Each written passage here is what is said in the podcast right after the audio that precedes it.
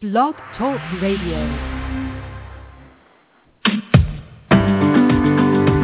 Welcome to the Dr. Carol Francis Talk Radio Show. Let's make life happen together with authors, scientists, researchers, both inside the box and outside the box of understanding so that you can live a life full of your success, curiosity, enjoyment, happiness, and richness of life in every respect.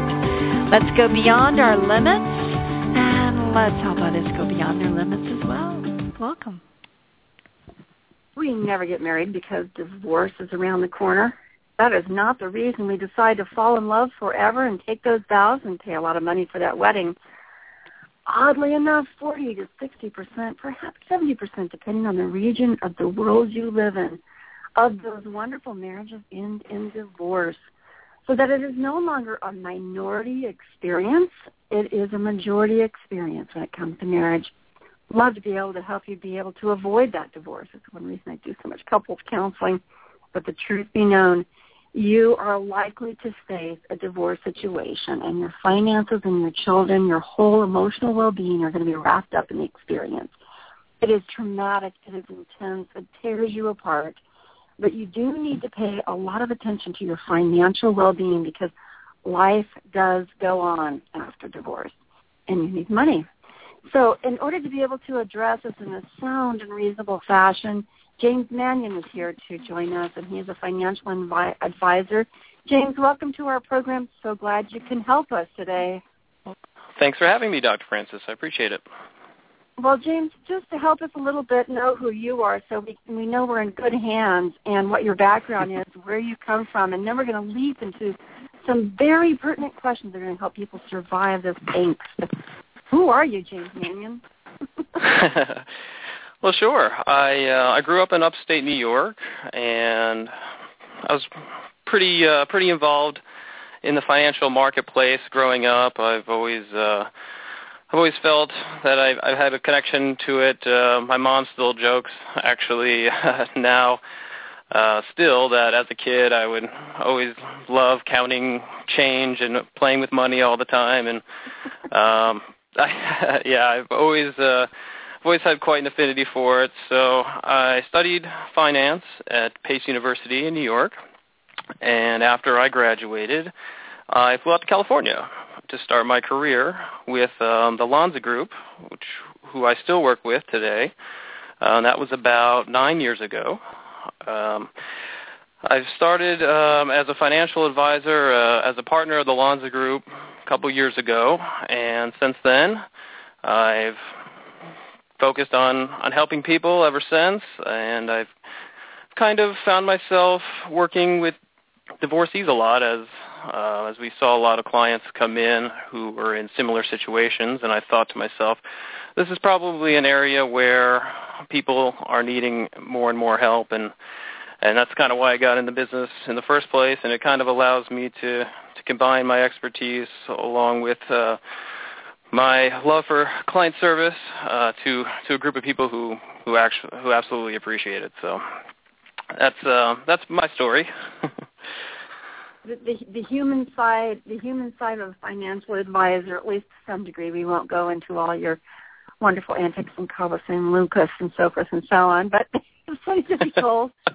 so James Manning, you're a human being. I know you have a great deal of compassion for the people that come and, and visit you, and you are located in Manhattan Beach. Is that correct? Manhattan Beach, California? That is correct. That is correct. Okay. Well, later on, we're going to get your phone number and your contact information so people can hook in with what it is you have to offer them on their personal level. But let's start off with one of the key questions, which is what do you believe is the number one piece of advice that you find yourself giving to the divorcees when they come into your office embarrassed, reluctant, confused, hurt, angry, emotions aside, what's the number one piece of advice you give them? well, you said that great. We said uh, emotions aside. So, you know, it's a very emotional time, and you know, our focus here on my team is to to embrace that, and at the same time, you know, try to try to work with clients to to let them know that you know you have you have people here who are willing to help out and to work with you. And uh, the number one piece of advice that we give to our clients the first time we see them is knowledge is power. Um, the more know about the situation that you're in, uh, whether it's the the financial situation or the or the way the divorce will be handled in court or or law. Um, it, once you have a breadth of knowledge of, of what's going on in the situation, you tend to be more confident and in control. We try not to shy away from the emotional part of it because you know have, having confidence and, and control kind of allows you to allows you to work for uh, structured manner and, and kind of helps you helps lead the way. So we always encourage everybody to learn the basics, take a general inventory of everything that you own, everything that um, could come into play, any debts that you have, and just really take an overall look at at what you have and and surround yourself with professionals that care about you, whether it's a financial professional, a forensic accountant, or, or a mental health like yourself. The more people that you can surround yourself with that are good people, the better off you're going to be through the process. Oh, I really like that emphasis on the good people. I always recommend people you're going to, you might need a lawyer if you need a financial advisor or mental health professional or a forensic accountant. But the truth is, whatever you need on that team of four that I just mentioned, is along with friends. Uh, you you need good people there. But I love the idea that knowledge is power, and never ever turn over and become a passive participant in your life. Know what you need to know because you're going to be steering your boat. The professionals are there to help you steer, but they're not there to steer it for you. So I think that's a, a first platform statement. That's just a sterling idea. Okay, here we go on to the next step. What do you think the most important step a divorcee can take early in the process? What is the most important first steps a divorcee can take from a financial point of view? This is central, guys. Listen carefully, James. Go for it. well, I mean, it starts. It starts with the first thing we we said knowledge and, and, and taking the inventory and, and it's kind of how we formulate uh, a solution for all of our clients. Uh, and it's I think the number most important thing to do early in the process is to set up a plan and, and make sure you follow it. Um, prioritize what it is that's important to you and actually write it down on paper. I, I think it helps when you when you when you can list things whether uh, most likely it's your children on the top and you want to stay in your house, or maybe you need to make sure that you have enough money to retire, or putting your child through college. You know, whatever it is, prioritize prioritize what you what you have um, and what and what you're looking to do and looking to get out of the situation, and um, and then create kind of a, start creating a budget using that inventory that you that you had created um, when you were taking a taking a look at your overall situation and, and kind of see where you stand for the with those in relationship to those priorities and and really see what you need to what you need to be striving for, maybe what it is that you can give up, and um, and put it all down on paper. It's so much easier to follow a plan once you have it in front of you. So you're really saying, you know, delineate your your debt, delineate your credit, delineate your assets, delineate what it is, what your expenses are going to be as you take care of children, as you become educated once again in another profession, as you move to another location. Uh, so all the expenses. And in addition, all of the things that were um, collected as a couple and all those things that existed prior to being a couple. In other words, it's going to be the same sort of the expense report that the courts uh, require. Um, the uh, the the lifestyle explanations the courts would require as well. In other words, everything related to money, what you own, detail, detail, detail, detail.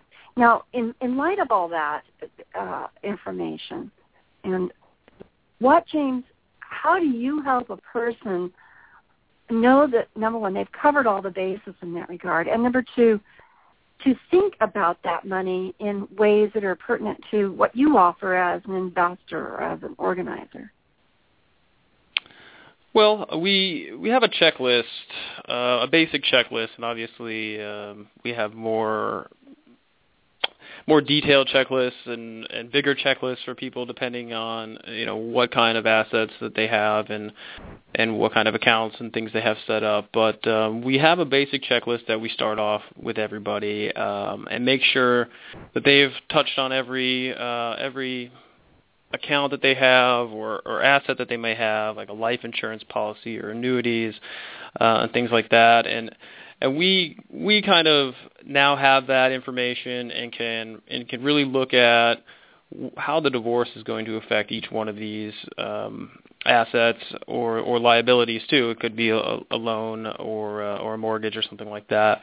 So once we kind of have a list of everything that's pertinent, we can then show exactly what it is we can do to either increase the value of this. Maybe this is something that we need to get off of your balance sheet, whether it could be a mortgage or something like that, where, where, we're, where we're thinking, okay, well, this might be a good idea to, to pay this off, and, and it really allows us to to help take inventory, see see what we can do to help you create a budget, and eh, kind of start the primary initial planning of, of what probably is going to take place. Okay, beautiful. So uh, you have a team of, of professionals as well, and and your team and you put. How do you put that plan together? How do you put the plan together so they can become financially independent? What do you do with accounts that are joint and um, looking at credit scores, et cetera, et cetera? Well, the first thing we do is is use our uh, financial planning software that we have available here at Morgan Stanley, which is one of the finest uh, financial planning softwares available on the street right now. Um, we run what's called a, a life view, which uh, after we input everything on that checklist, uh, we can then see a snapshot from a 10,000 foot view of of where you stand, what your plan is going forward, and how likely your chances of accomplishing the goals that you want to accomplish. Uh, and then from there, uh, you know, we obviously are are looking into the joint accounts and and the and the credit scores, which I think is the most important part of a divorce, protecting your credit. Um, but usually, if there's joint accounts, the first thing we're telling people to do is is freeze those accounts and and start becoming financially independent. Now, there are some regulations associated to free uh, freezing accounts, um, and uh, there are also some situations involved in getting your credit disconnected from the other individual. It, can you expand on some of those? Sure, absolutely. Um, and I could probably do a whole one hour interview on on just credit and, and different things that you can do and, and the importance of it. Um, but I think the first step that you want to want to do when you're dealing with your credit is, is to first monitor it and see what see what accounts that you have tied to your name and your social security number. Uh, there's three different companies or databases that you can use to uh, to access your credit information, and those are Equifax, Experian, and TransUnion. Uh, these credit reports are all free once a year on annualcreditreport.com. Uh, you can go on there and check um, the, the, credit report, what your credit score is, all the uh, debts that you may have tied to your name, anything that you might not know of that's tied to your name is very important to to make sure you take care of uh, while you're going through this process. And um, you you really have to freeze any of these joint accounts that allow loans to come out because the last thing you want to do is is forget about this side of the balance sheet and focus on things you do focus on your your assets and your checking accounts and your savings accounts and things like that. And meanwhile your ex-spouse is is taking a lot of credit out under your joint name or doing another refinance or, or whatever or whatever it may be but uh, then having that come back to to uh, crush your credit score which will uh, put you in a very very bad place if you do need money going forward. So we recommend that you that you try to freeze whatever you can that and tell all the joint creditors to not allow any more withdrawals from these accounts. Uh, also, just simple things like opening a personal checking account under your own name, closing that jo- or freezing that joint account, or closing it if you can, and opening that personal checking account. Get your get your paycheck deposited into that account from now on, um, and then even things like setting up an setting up a, an interim account for family expenses, uh, maybe a credit card account for your family expenses. That way, like you said earlier, when you go into court and you have your expense report, uh, it's organized and you can easily show the judge, you know, what expenses that you've taken out for your family that um, that isn't isn't totally your responsibility and should be split should be split in half. So we want to we want to make sure when we go to court that everything is organized and that you know like we said, knowledge is power, and you know exactly uh, what it is that that you're dealing with. What items on that budget um, do you find people often seem to overlook or forget? What you know, and in addition, what items do you wish people would make sure to remember that they budget in or they put on that family expense that you you're aware that people just don't seem to be taking in due consideration? Well, this uh, this actually comes up with not even just people in divorce, but uh, most people uh, today aren't prepared for retirement. Uh, that is one of the the biggest things that we see overlooked in this process. Is a lot of people aren't making efforts to to take half of their spouse's 401k or um, or IRAs and other retirement assets. Um, so we want to make sure when you're meeting with your financial advisor and ask asking questions like, "Am I prepared for retirement? Am I on the right track?" So then they can take a look at your retirement picture and find out if maybe your spouse's 401k should should be a priority, is something that maybe you can uh, that you might try to get a bigger chunk of, or or um, or maybe it's something that you don't need and you can kind of use as a bargaining chip to say, hey, you can keep that, but uh, you know, I want I want this sort of thing. Um, the other area that we see often that people just don't seem to, to either care about or, or remember that it's that it's important is is the health care. Um, obviously, if you're an older individual or you have physical conditions, this this probably wouldn't apply. But uh, a lot of people they care about their kids, they care about their house, uh, they don't care about what kind of health care they have, and and they kind of overlook it until the last second and, and, and forget to kind of put that into their budget um, as they as their new health care plan may be changing if you're under your spouse's health care plan, um, especially with the new Obamacare laws right now. A lot of people aren't aware of, of what they can get and how much money that's going to cost them. So making sure that you account for that in your budget, I think, is uh, is pretty important. And uh, uh two great points: healthcare and um, and also and oh my goodness, and also retirement. You know, my mind is moving on to looking at something that relates to estate planning. And uh, first, speak a little bit about estate planning for some of the clients that that's pertinent to, and how that needs to be reconfigured when you're contemplating or going through a divorce. Surely, uh, estate planning is is a very big part of our business we always want to make sure that the clients have a plan going forward after they're gone of how their assets will be passed on. And as this usually applies for most of our wealthy clients, most people have wills. Um, some people have trusts written up, and and when they're when they're going through divorce, and obviously, if you had a trust written up before uh, the divorce was filed, and while you were married, you might have plans on leaving assets to certain people, the family, your ex-spouse's family, um, and things like that. So we want to make sure that we, you know, show the importance of going through and rewriting those trusts and those wills, and most importantly, protecting the children that you have together with your ex-spouse, uh, making sure that they are entitled to a certain amount of inheritance should your ex-spouse uh, remarry uh, and have more children, you wouldn't want your children to be cut out of any kind of inheritance. So it's important to, to work through these trusts and wills um, and make sure that that everybody is taken care of that that you want to be taken care of with your money. You know, when God forbid uh, something was to happen, um,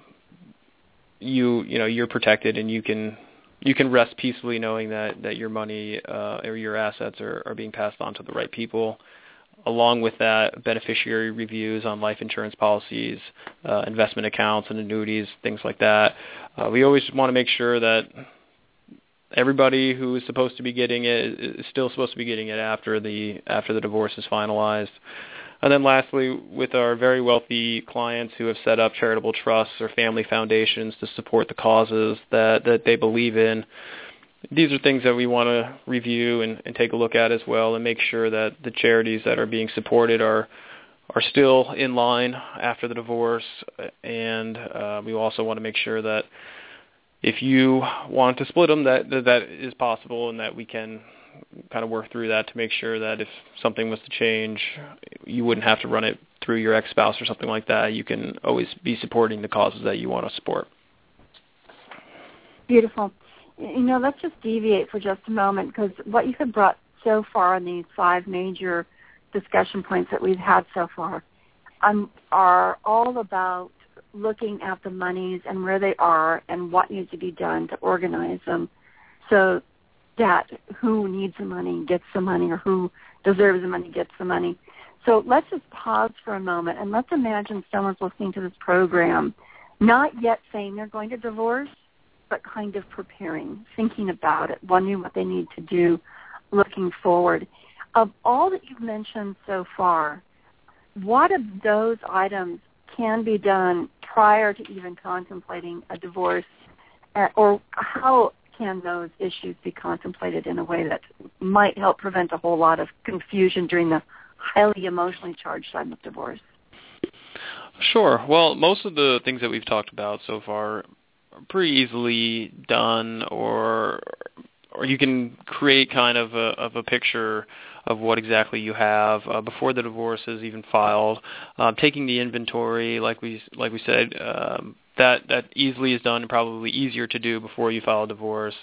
Um, since your spouse probably isn't aware, is not you know also trying to freeze accounts and things like that, uh, depending on what the situation is. Obviously, um, creating the budget of of kind of what you make, uh, being able to split off or thinking of okay, well once we file, now that we have now I'm only going to have one income. This income, my ex-spouse's income, won't be uh, taken into taken into um, consideration. So seeing if you'd be able to afford it, how, where you would need to be cutting down on spending money, where you could spend money, is important. Um, checking your annual credit score is very easy to do um, before your divorce. So kind of seeing every account that's tied to your Social Security is very, very, very helpful. Um, obviously, you wouldn't be putting any freezes on until after the, the divorce has been filed. Uh, meeting with your financial advisor about your retirement. Uh, that could be that could be a very very helpful meeting to have before filing for divorce, and, and tell your financial advisor that that you are planning on doing that having a financial advisor, even if it's a financial advisor that you and your spouse both use, uh, we're very much like doctors. We can't give out any information. If we do, we lose our license. Uh, you know, everything is confidential with us. So if that is the case, you know, the more that you tell us, the, the more we can help you with. Um, as far as the healthcare goes, you can find out whose healthcare plan you're under. You probably know that already. So um, shopping around for for a new healthcare plan or just getting an idea of what it would cost would definitely help your budget as well. And meeting with your estate attorney, going through your trusts and your wills is very easy to do. Um, and, and again, you would uh, you would be asking them for their discretion to not mention anything, and and uh, and they would have to follow along with that um, if they if they didn't want any repercussions. So uh, let your attorneys, let your team around you, let them know what you're going through, and and and allow them to help you it, uh, it, it requires a lot of uh, paying attention to monies that some people are just not geared to do. They're into a whole other field of thinking. I know that you have said that you were into money since five years old. a lot of people don't have that that money consciousness. What do you think an individual who doesn't have that money consciousness needs to start grooming inside themselves so that they are better able to talk the language and think about these factors? Uh, sure. I mean, sometimes it's as easy as doing a Google search and just uh, asking your questions online and, and doing some legwork on your own to to kind of get a general idea of what it is that you're working with. If you don't know much about life insurance, just you know take a look into it, do some research, and, and kind of get the basics. Um, you can probably do that with most of the topics that we've talked about, at least on the on the uh, surface level. If you want to get into details, uh, you, you contact the professionals that you work with and, and, and speak to them, and they'll be happy to go into detail with you as far as your health care or or maybe your retirement plan. And just kind of kind of ask questions as many questions as you can get as much knowledge as you can and um that that that should help you as much you know if if you're not financially uh literate or maybe that's not the right word to use but um if that's not your strong suit then lean on the people around you who do know um, and things and things will will start to get a little bit clearer once once you learn as much as you can. Beautiful. My advice is, it may not be your forte, but you need to learn it anyway because it's going to be about the comfort and functionality of your future life, perhaps your children as well, and it's just a language that you have to step into as we live in an economically based society. But absolutely, and that's it's mostly why I have a job today is because people who who don't really want to deal with this kind of stuff and would rather have someone else take a look at for them. Um, you know, that's that's what we're here to do, and and that's why uh, that's why I enjoy doing it so much because it helps me. Yes, no, there we go. you know, let, well, let's talk about the human aspect of that in, in just a moment in terms of your own dealings with clients without revealing anything private and confidential. And in just a moment, we'll do that. But can you please explain how people can reach you directly? Sure. I'm available by phone most hours of the day, even on the weekend sometimes. Um, my office telephone number is three one zero two nine seven three seven six four feel free to call anytime. Um, again, I work with uh, the Lanza Group, which consists of two brothers, Anthony and Steve Lanza, and our assistant Jason Mayatani. He uh, he's great. Um, the Lanza brothers have been in the business for 20 and 25 years um, each, and we have pretty much seen what most people could throw at us uh, in this span. So I'm confident that if you guys called me with any situation, we'd be able to handle it for you. If not with our team here, then the resources that we have at Morgan Stanley. Mm-hmm. Yeah, Morgan Stanley is a huge, huge brain uh, uh, behind your financial. And how else can they reach you by email or uh, your office location? Sure. My uh, email is james, J-A-M-E-S, dot Manion, M-A-N-I-O-N, at morganstanley.com or feel free to stop by the office. Come in and see me. My office address is 2381 Rosecrans Avenue, Suite 115. It's located in El Segundo, California, and the zip code is 90245. All right, James, now for a personal touch. You ready? sure. I am quite sure there are times, and again, without revealing anything private, because I so respect confidentiality, but there are times where you just look at the client and wish, so much wish, that they had developed some sort of contract, like a prenuptial uh, contract, prior to getting themselves into this divorce financial mess. Can you walk me down scenarios of that sort where you just go, oh, I just wish this person had looked into this prior to even stepping into marriage? Sure. Um, most recently, I've come across a a client that may, maybe not for herself wasn't prepared, but never really started the preparation for her child to go to college.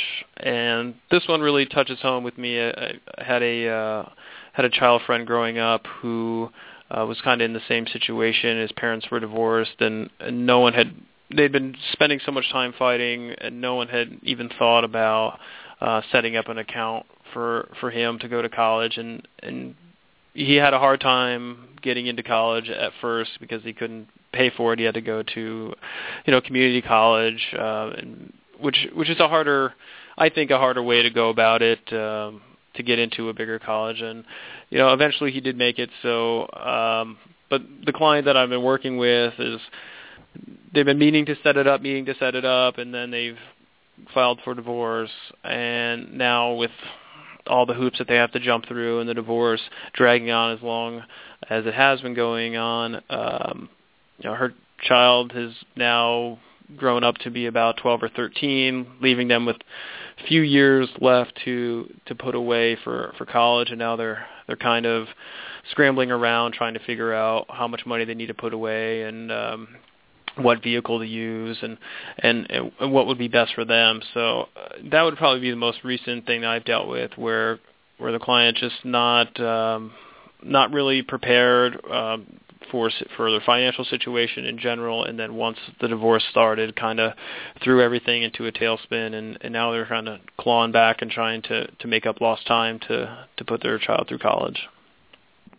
So, in light of that, would you recommend that individuals, when they get married and have children, they actually prepare really quickly college funds to be developed and also monies that will be set aside for the children's well-being uh, prior to the conflicts that might occur in marriages? Again, 40 to 60 percent of those marriages are going to end in divorce, and there's going to be financial concerns, and a lot of those marriages have children. So, how would you recommend people thinking about that before they even get the engagement uh, ring moving into to uh, uh, the thoughts of when to plan the wedding. How how should people think about what they need to do for the welfare of their children? Well, I, I think the the one most important step that you can take as far as just making sure they have money for education is, is opening up a 529 plan for their for their children uh, at a very early age.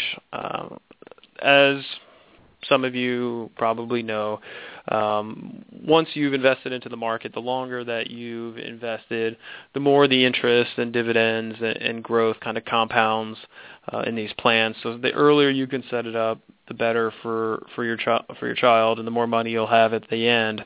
Um, also, there's plenty of incentives for for the adults to be putting money into this uh, into this vehicle, which uh, which include the tax deductible contributions uh, in some states. California, unfortunately, not one that will let you deduct from your taxes what you contribute into the plan. But um, if you if you live in another state um, or have residence in another state, it could be a, a great idea to um, to use that contribution to lower your taxable income. Um, also, the the main part that really is exciting about investing in 529 plans.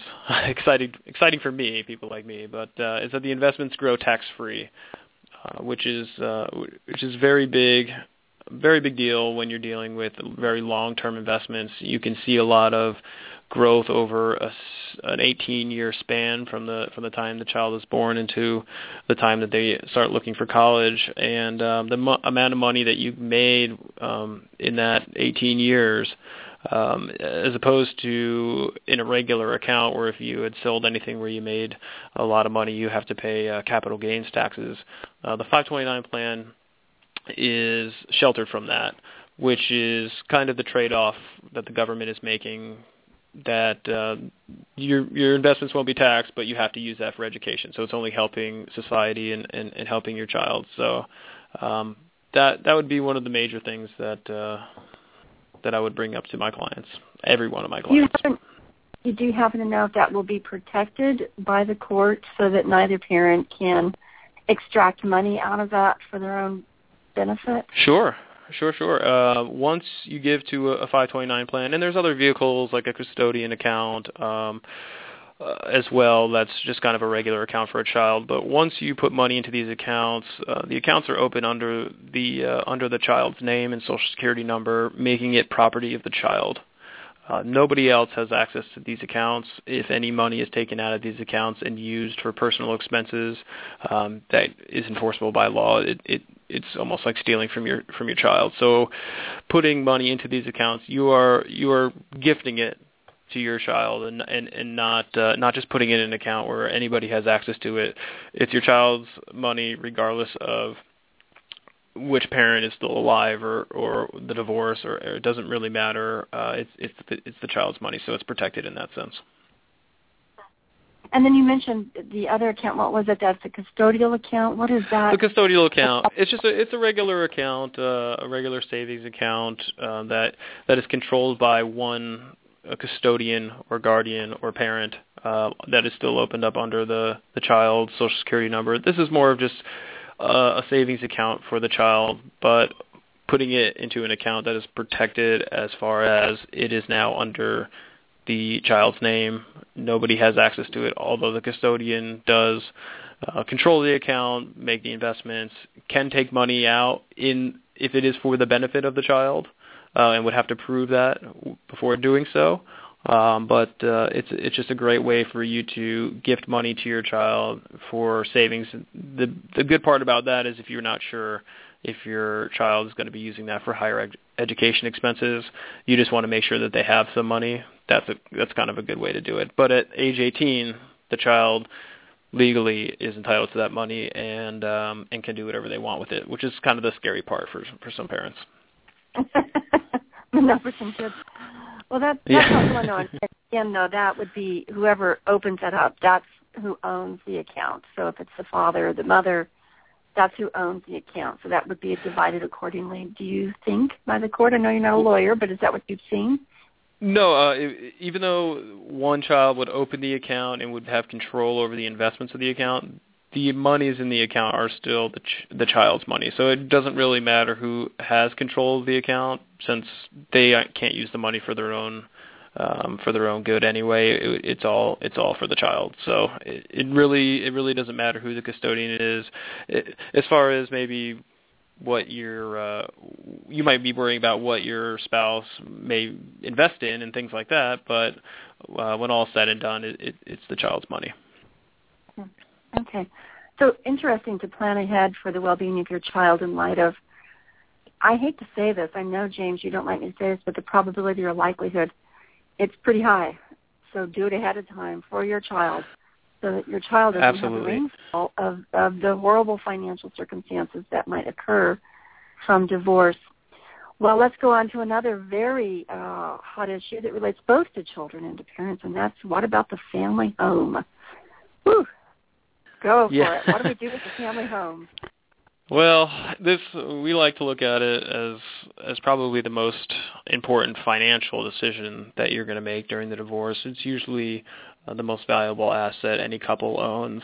Um, I guess the the good part about it is that there's only three options that you have. Either you're going to keep it and stay in the house, you're going to leave it to your spouse, or you're both going to sell it and go separate ways. Uh, so when we're looking at a client who's who's taking a look at this situation, we first ask them to refer back to that written down list of priorities that we uh, that we had them write down in the beginning of the process and and see where's where's the home on this list of priorities. If it's uh, if it's on the bottom of that list and it's not very important to them, then maybe use that as kind of a bargaining chip um, for for your uh, for your overall divorce agreement. Uh, if this is on the top of your priority list, then you know we have to kind of dig in a little bit deeper and and see what's going on there. And one of the first questions that we ask our clients who are trying to figure out what to do um, with this situation is is kind of take one from your book and ask them what's the emotional environment like in the home. Um, if it's a positive environment for your children and yourself, um, then maybe maintaining that sense of continuity for them is is very important. And um, if that if that's the case, and that's something that you want to fight for, we want to make sure that you're taking everything into account before you take that next step into trying to stay in the house, uh, making sure that they can afford it, um, make sure they don't forget about the fact that they're going to have to pay taxes, uh, utilities, and another big overlooked um, area is the maintenance and upkeep that you're going to have to pay for that house, and just making sure that you you take that into account in your budget. Uh, if if it's a negative or, or hostile environment in the house, uh, we think, regardless of the financial implications, sometimes it's better um, for your mental health to just kind of move on um, and sell the house or let the spouse keep it. Like I said, use it as a bargaining chip if they really want that house and you think that it's probably not good for the mental health of yourself or your children to stay there because of the memories or, or what had happened. Um, you know, kind of get rid of it, but um, you know, and obviously we're talking about this very generally speaking and not client specific, mm-hmm. but um, if you are if you are selling the house, we want to make sure that you remember things uh, like capital gains that may apply. So if you've made a lot of money on the house, you'll have to pay a lot of taxes on the money you've made. So we want to make sure that we can calculate that and put that in the budget as well. so it, it, it seems like um, there's so many factors around the house. It's emotional. It's for the well-being of yourself, your children, and but, but if we just stick to the finances of it, you're the person's going to have to purchase or move someplace where they're also going to have to pay for. So that just because you're selling the house doesn't mean one you're getting that money free because you still have to buy a place or or move into a place to pay for. So that money of the move, the money of the rent, or the or a future mortgage or points or uh, it, so forth and so on. This is a complex configuration of numbers to look at. It has so many dimensions to it that absolutely. Um, I think sometimes I feel people just simplify this topic without really considering that five years down the road, their income may be higher and they can handle it better than now. Or five years down the road, that house may have more value than it does now, or a lot less value. So do you have ways or worksheets or uh, uh, uh, tools that assist people to think about the various and complex components of all this? Well, uh, you know, there's not really a tool that that we can use to to speculate on the future, but we like to take a look at all the different situations and scenarios that could come out of it and and what would work best. You know, like we said, uh, because we don't have any specific information on a certain client or whatnot, you know, we I was just talking about just the the emotional environment at first is is the first thing that we take a look at. From there, you know, we do dig down and, and start looking at if you were to sell it, what was that what could happen? Where would we be looking? What are interest rates looking at now? What rate do you have on the house currently? Um, how much equity do you have in the house? Um, how, how big of a house will you need if you do sell it? Um, and if you do stay in it, what area is it in? You know, the, the chances that your house is going to increase in value. What if you need a new roof in two years? Can you afford that kind of kind of um, construction on the house? Um, and that's and that's kind of what we do on a on a client specific um, level where we're trying to we're trying to look at look at the situation from all different directions and make sure that uh, that we're doing the right thing for them and, and doing the right thing uh, for their children. All right. Complex question. Please, folks, don't simplify that for yourself. Uh, and you, you, to have someone that's going to look at that in all different dimensions is really helpful and important. Well, James, shall we move on? You said, financially speaking, what should a divorcee be aware of when dealing with his or her children in a divorce? We've talked about some of that. Would you add anything to that? We talked about the 529 plan. Uh, go for it. yeah, sure. I mean, the 529 plan and the, and the college savings, uh, just the college savings plan in general. Maybe not using a 529 account, but um, but just college savings in general. I think is very important uh, to know and understand, and and at least have a plan going forward. At least written into the divorce agreement at some point. Um, if you haven't started it yet, at least then it could force both parties to to put the money away.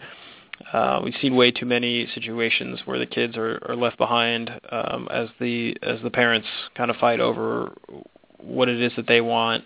Uh, and that's just the number one thing that that we try to have our clients understand is that you know this is this goes beyond you and and your ex-spouse. And I know there's obviously a lot of emotion there and a lot of uh, you know that's not it's not an easy time so we try to we try to focus more on the children in the future and make sure that at least that that is set aside to to let your child grow into somebody um, who who is going to have an education and who's going to be able to contribute um, to both your life now and and society as a whole. Um, another another thing we look at with the children is uh, is health insurance, making sure that we we know what um, what health insurance uh, coverage that they're going to get, uh, either under the your plan or the spouse or your ex-spouse's plan.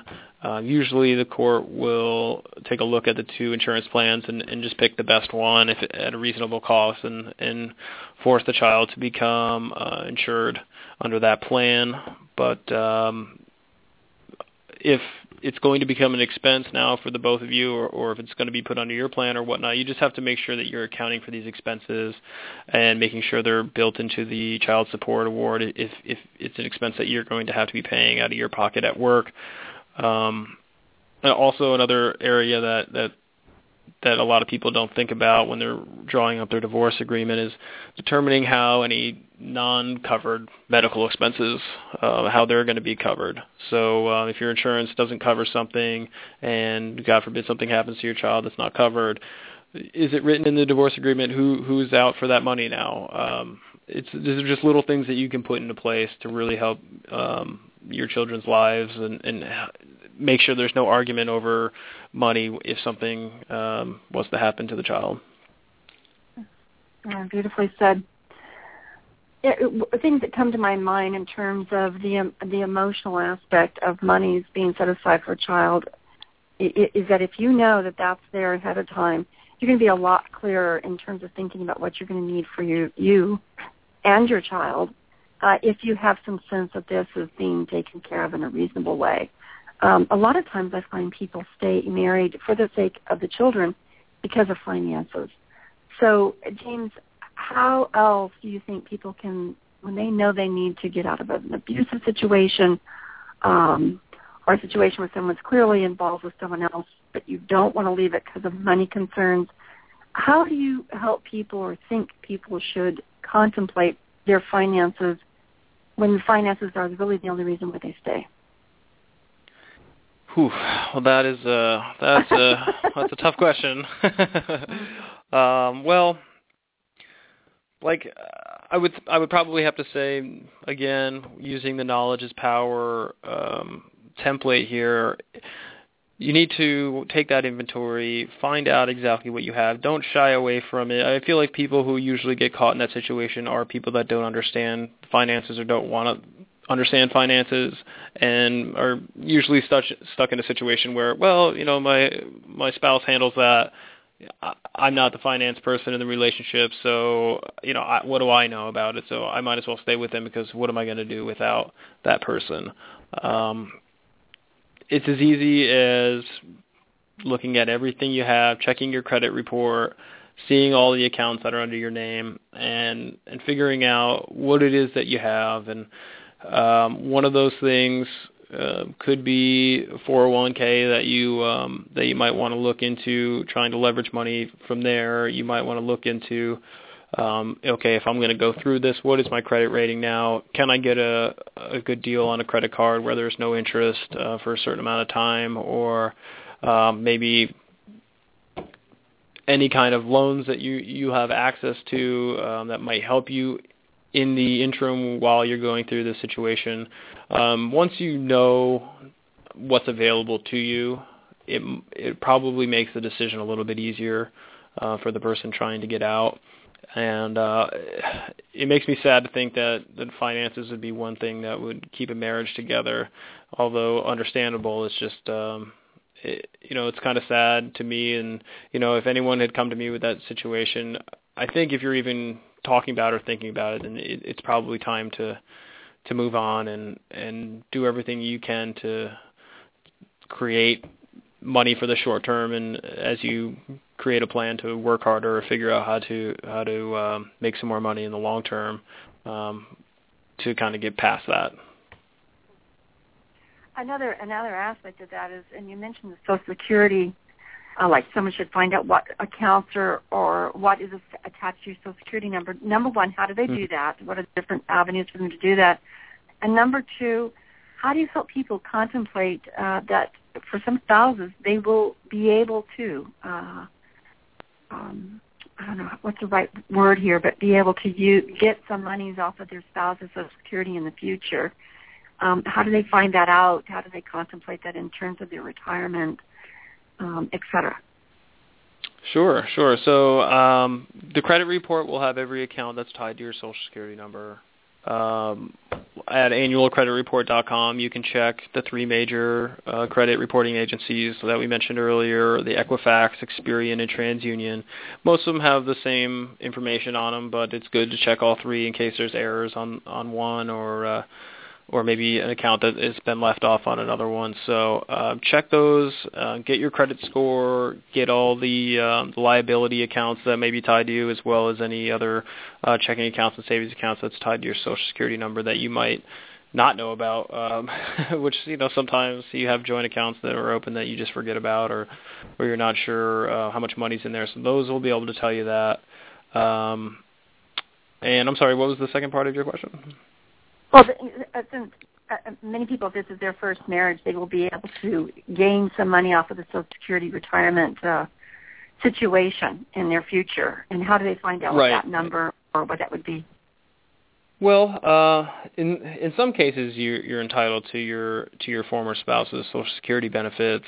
Um, these usually happen if you're married for more than 10 years. Uh, I think you have to be older than 62 years old, if I'm not mistaken, and um, and have not yet remarried. You can actually take a lump sum of half of your former spouse's Social Security benefits.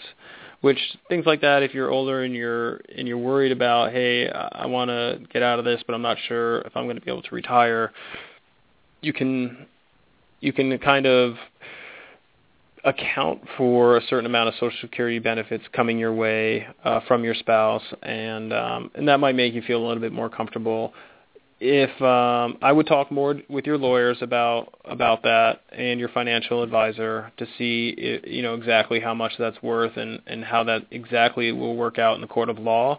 But um, that that is the um, that is the agreement that we have in place right now that you you you are due 50% of your spouse's social security benefits if you're married more than 10 years, 62 years or older, and uh, and not remarried.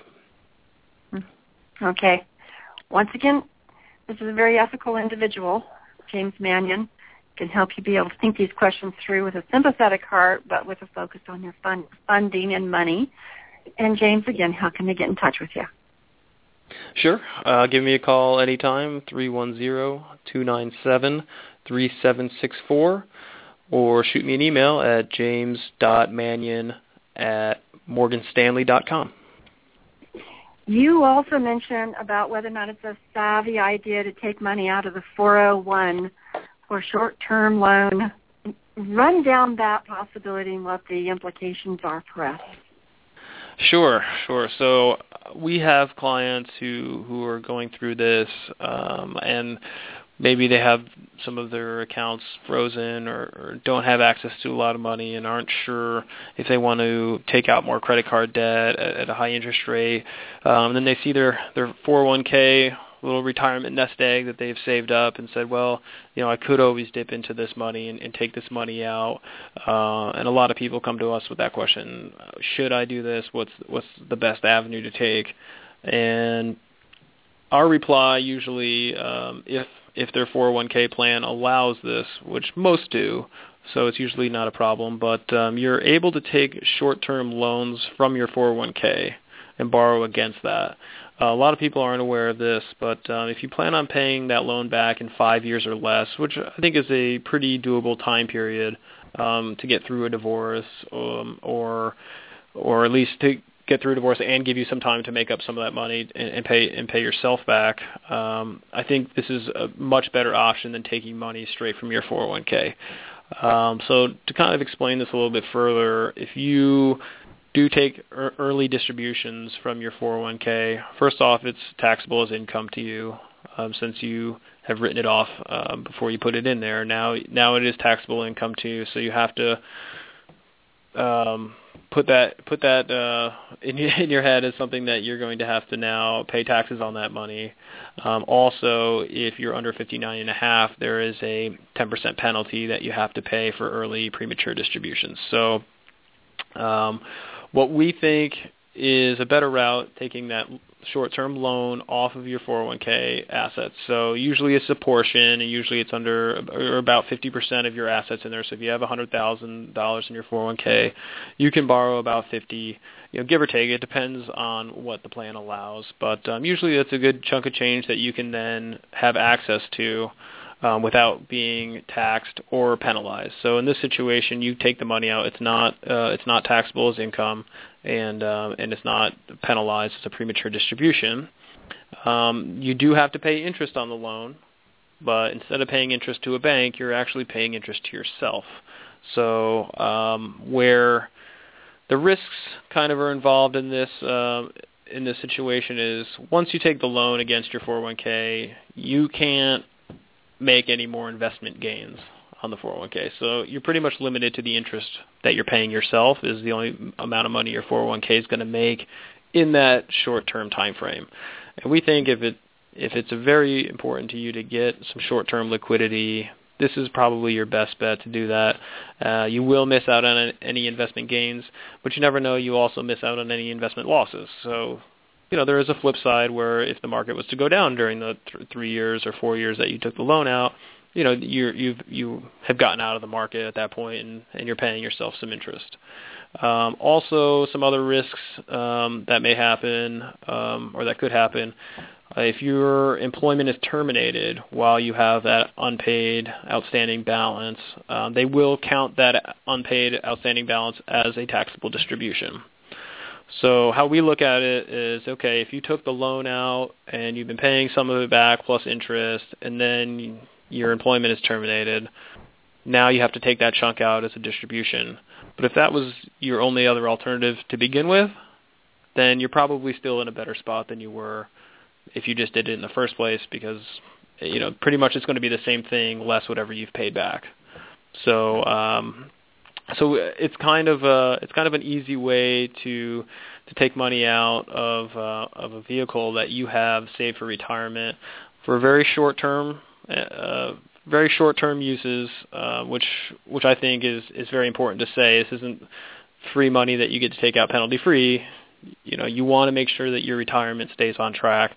paying it back is very important, but um, you know if you have a few years to kind of get back on track, I think this is a very uh, very helpful way to to leverage some of the money that you've put away already. That's very clear. And of course, things are a little bit different if you're 59 and a half and above. You say here with without having to worry about the tax penalties. Do you have to, and you Correct. do not therefore have to pay tax, pay it back with interest after 59 and a half? Uh, no, you well, if you're still employed, you you can take a loan and still have to pay back interest um, with whatever that is.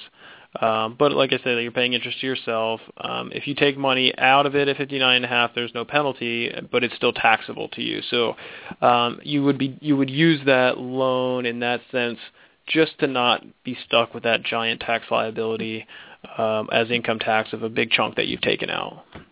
And, and can I just ask, what's that interest uh, based on? What is it?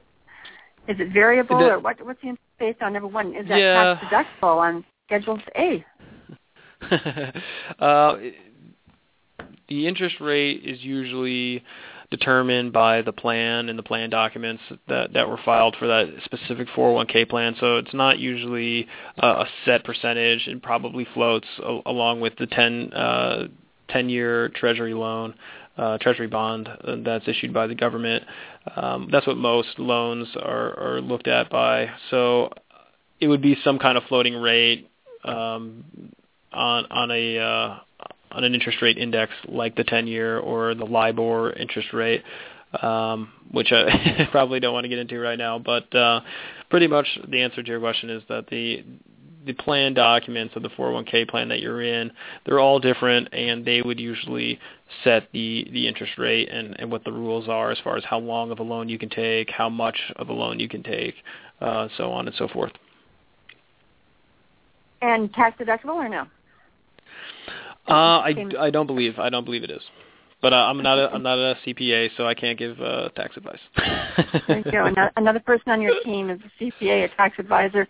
Well, let's move on to talking about spousal support, both from the payer and the receiver point of view, and child support, both from the payer and the receiver point of view. Sure. Um, this is something that um, a lot of people forget to think about uh, when they're either paying child support or receiving child support. Um, the the child support award, um, if you're paying it, is, is tax deductible. So if you do make uh, a significant amount of money and you're at the highest tax bracket, and for example, if you were to pay fifty thousand dollars a year in child support, because you're writing that off of your taxes, um, technically you're really paying twenty five thousand dollars out of your pocket. So uh, because you're getting the twenty five thousand dollars back on your on your taxes. this is uh you know, so your your your liability is less than the fifty thousand. Um, I don't know. It, it might not be exactly twenty five thousand or or whatnot, but um, but because it's tax deductible as the payer, you then aren't really liable for fifty thousand because you're getting money back on your taxes. So um, some people get into arguments about this and um, and really uh, they really look at it the wrong way when they're when they're upset about how much money they have to, pay in child support. First of all, you're you know you're paying for support of your child, so you shouldn't be arguing too much about that anyway. But hmm. uh, when using when looking at it as a as a bargaining chip, um, you have to kind of realize that the liability, although it says fifty thousand on on the piece of paper, and that is what's coming out, um, you're you're making some money back on the on, on on writing that off your taxes. Um, if mm-hmm. you do know that and you're aware of that as the payer, you may be able to to say, okay, I'm paying this much in child support. You know, maybe you can help me back. You know, help me out on this on this side. Whereas if the other person isn't quite aware that that it's less, they might look at it as a as a fifty thousand dollar obligation, where technically it's probably um, much less than that. Also, okay, if you're receiving the child support too, on the other hand, you you know it's it's taxable to you. Okay, so uh, here, here I'm confused because in your notes, and my understanding is that it's spousal support that's tax deductible, not child support, and you have that in your notes here in front of me as well. So you've been mentioning child support is tax deductible and reportable as income by the receiver, but how was a spousal support? And I, th- these things get confused. So let's let's see if we can clarify. Oh, you know what? I'm sorry. I think you're right. I always uh sorry about Yay. that. No, I'm uh Yeah, I'm looking at that dude. I'm like, oh my god, you're right. I'm sorry. So I'm sorry. That was more for the for the spousal support. Um, it counts as income, right? Because the child support wouldn't be income towards you, right? So um, I I apologize for that. Um, no, that's always the, get those two but you know, up. the the error that you just made there is so common uh, that just this even week this week with the clients that coming in, oh yeah, I'm going to lower this because it's not tax deductible. And I was thinking, no, that is the one that's tax deductible. that's a, I'm going to get rid of that because I can't benefit from paying spousal support. And this is this is what he had asked his lawyer. So you know, I know that this is a, a question that gets very scrambled in people's minds, and there's lots of emotions around paying spousal support that I could go into it in depth as a psychologist and a marriage counselor, divorce counselor. But that spousal support is, as you're saying, both tax deductible to the payer and income to the receiver. Um, Correct. And Thank you for correcting me. financial impact on both individuals in terms of how they're going to manage their money. Anything else you'd like to say about that? Well, um, if you are a, a receiver of child support or spousal support for that matter, um, it might be a good idea to work in a life insurance policy on the payer um, and, and put that into the divorce agreement. Um, it used to be mandated by courts, and uh, I guess recently, relatively recently, they can no longer be mandated by the courts. Um, so if you can protect yourself on an, on another level and maybe take some of that money you're receiving and put it towards a, chi- uh, a life insurance policy on the payer of that spousal support or child support, it kind of protects you on the on the back end should something happen to uh, to the payer of that award. Now, do you, um, and, and as a financial advisor, you're not an attorney, but do you advise that there's also other ways to get the money from investments that would be a lien or would be a, a backup in case of death? Well, um, yeah. If if they don't pay, you can definitely uh, you can definitely um, get a lien on their on their assets, and you can go to court with that. If if they're due to pay you, they they will owe you that money. If you know that there's accounts there, um, they can they can put a lien on those accounts.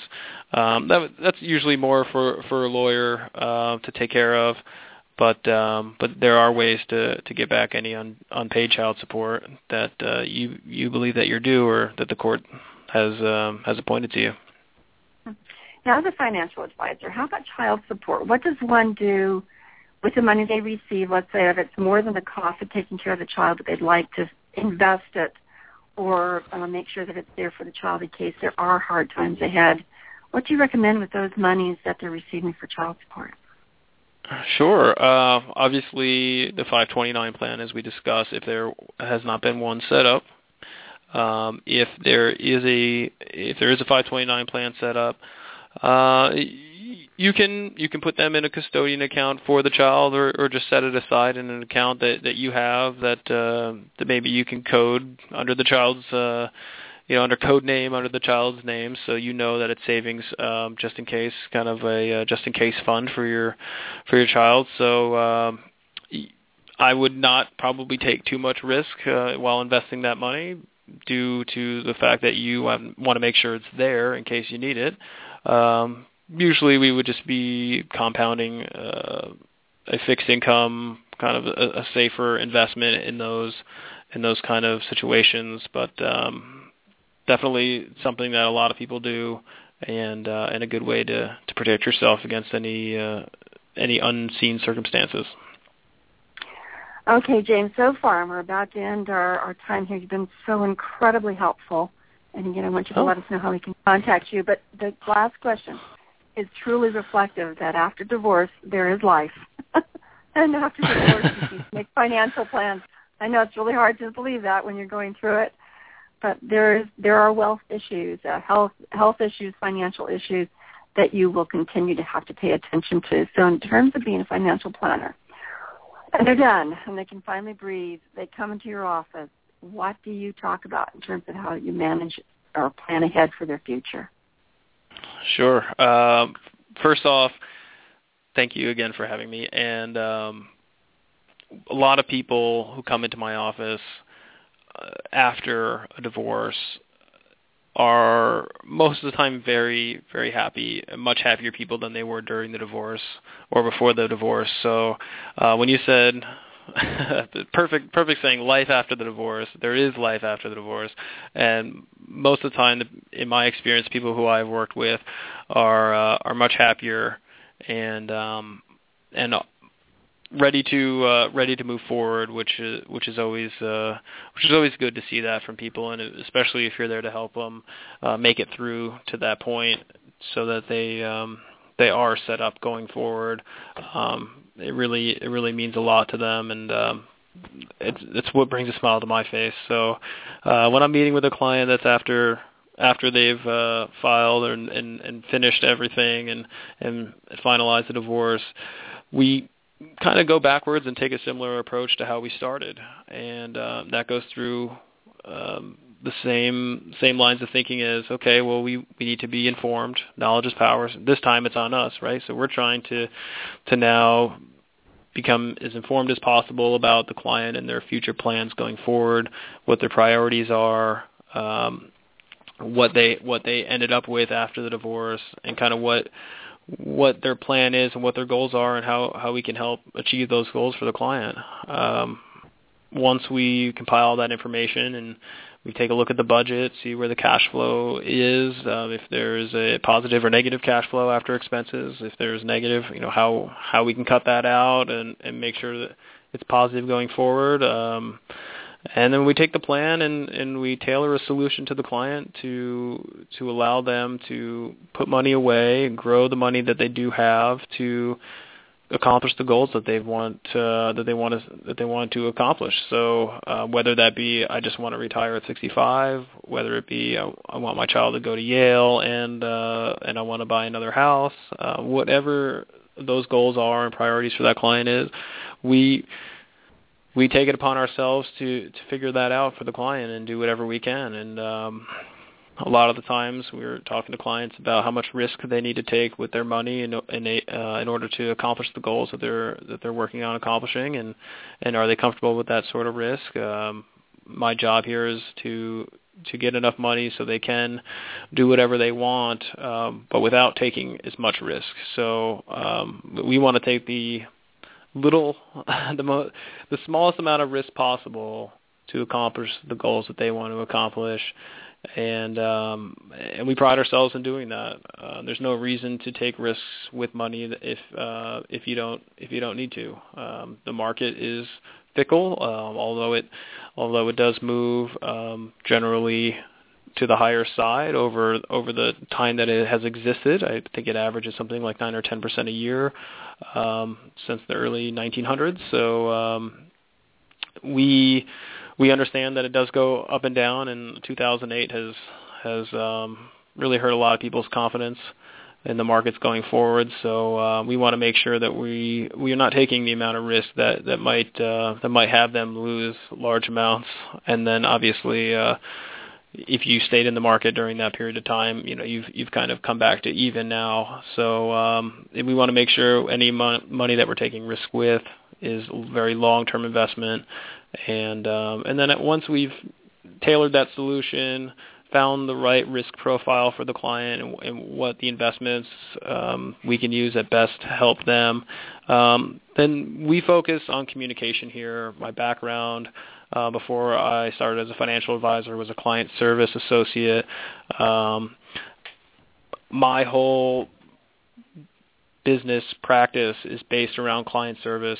Um, our number one idea or our number one um, action that we take is, is communication. And what we try to do is make sure we are in continuous communication with the client. We want to make sure that we talk to them in whatever um, time frame that they want to talk to. I mean, you, we'll get back to you definitely within one day. Uh, anytime we someone leaves a message for us, but uh, we try to contact our clients once a quarter just to make sure they're doing okay, make sure nothing has changed that we should know about. Um, if they want to talk once a month, then we talk once a month. Uh, sometimes clients want to just do that once a year review of everything, and and we obviously do that too. But we want to make sure that the clients know that that we're here for them. They can bounce questions off us whenever they want. Um, you know, we're we're not we're not paid like a lawyer where um, where you get charged for time. I mean, we tell people, hey, leverage our time call us whenever you have a question. Make sure we know what's going on with you so we can best help you uh, accomplish the, the goals that you've set out for in your life. Beautifully said. Folks, James Manion can help you out. He is located in Manhattan Beach, California at 2381 Rosecrans Avenue, El Segundo, sorry, not Manhattan Beach, on Manhattan Beach Branch. There we go. The direct number yeah. is 297 3764 310 297 3764, and you can reach him at the email of james.manion at morganstanley.com. And you can get all that spelling, of course, on the front of this radio show as well. Well, James, parting words here are what in terms of helping people with their money and an awkward divorce process in life? Sure. Uh, parting words. I know I've said it a bunch of times so far uh, during this uh, during this interview, but knowledge is power. Learn the basics of what it is that you're going through. Understand what you are what you've now embarked upon the journey that that you're going to take through through the divorce through all the court meetings and divorce attorney meetings um you know kind of prepare yourself mentally for that and um as much as you can hire good people around you, mental health professionals like Dr. Francis who who can really help Thank you. bring your oh, no no problem. We can help kind of bring you back and allow you to be centered and and make uh make good decisions about um about everything that you need. You're going to be making a lot of decisions uh during this process and and making the best decisions that you can um involves advice and and leveraging the people around you. So um, I would think those were those would be the two most important things. Thank you so much for your time, James, and we'll get on to other topics in our future. I can foresee such. And folks, please take good care of yourself. Divorce may be in your future, it may be in your past. A next marriage may be coming, and it may be time to plan ahead since you know the perils of the previous marriage. Love is wonderful. Falling out of love is painful divorce is even worse. So take care of yourself because you do need to take care of your money. And we will talk to you down the road. Thanks, James Manion. Thanks, listeners. Thank you. All the best.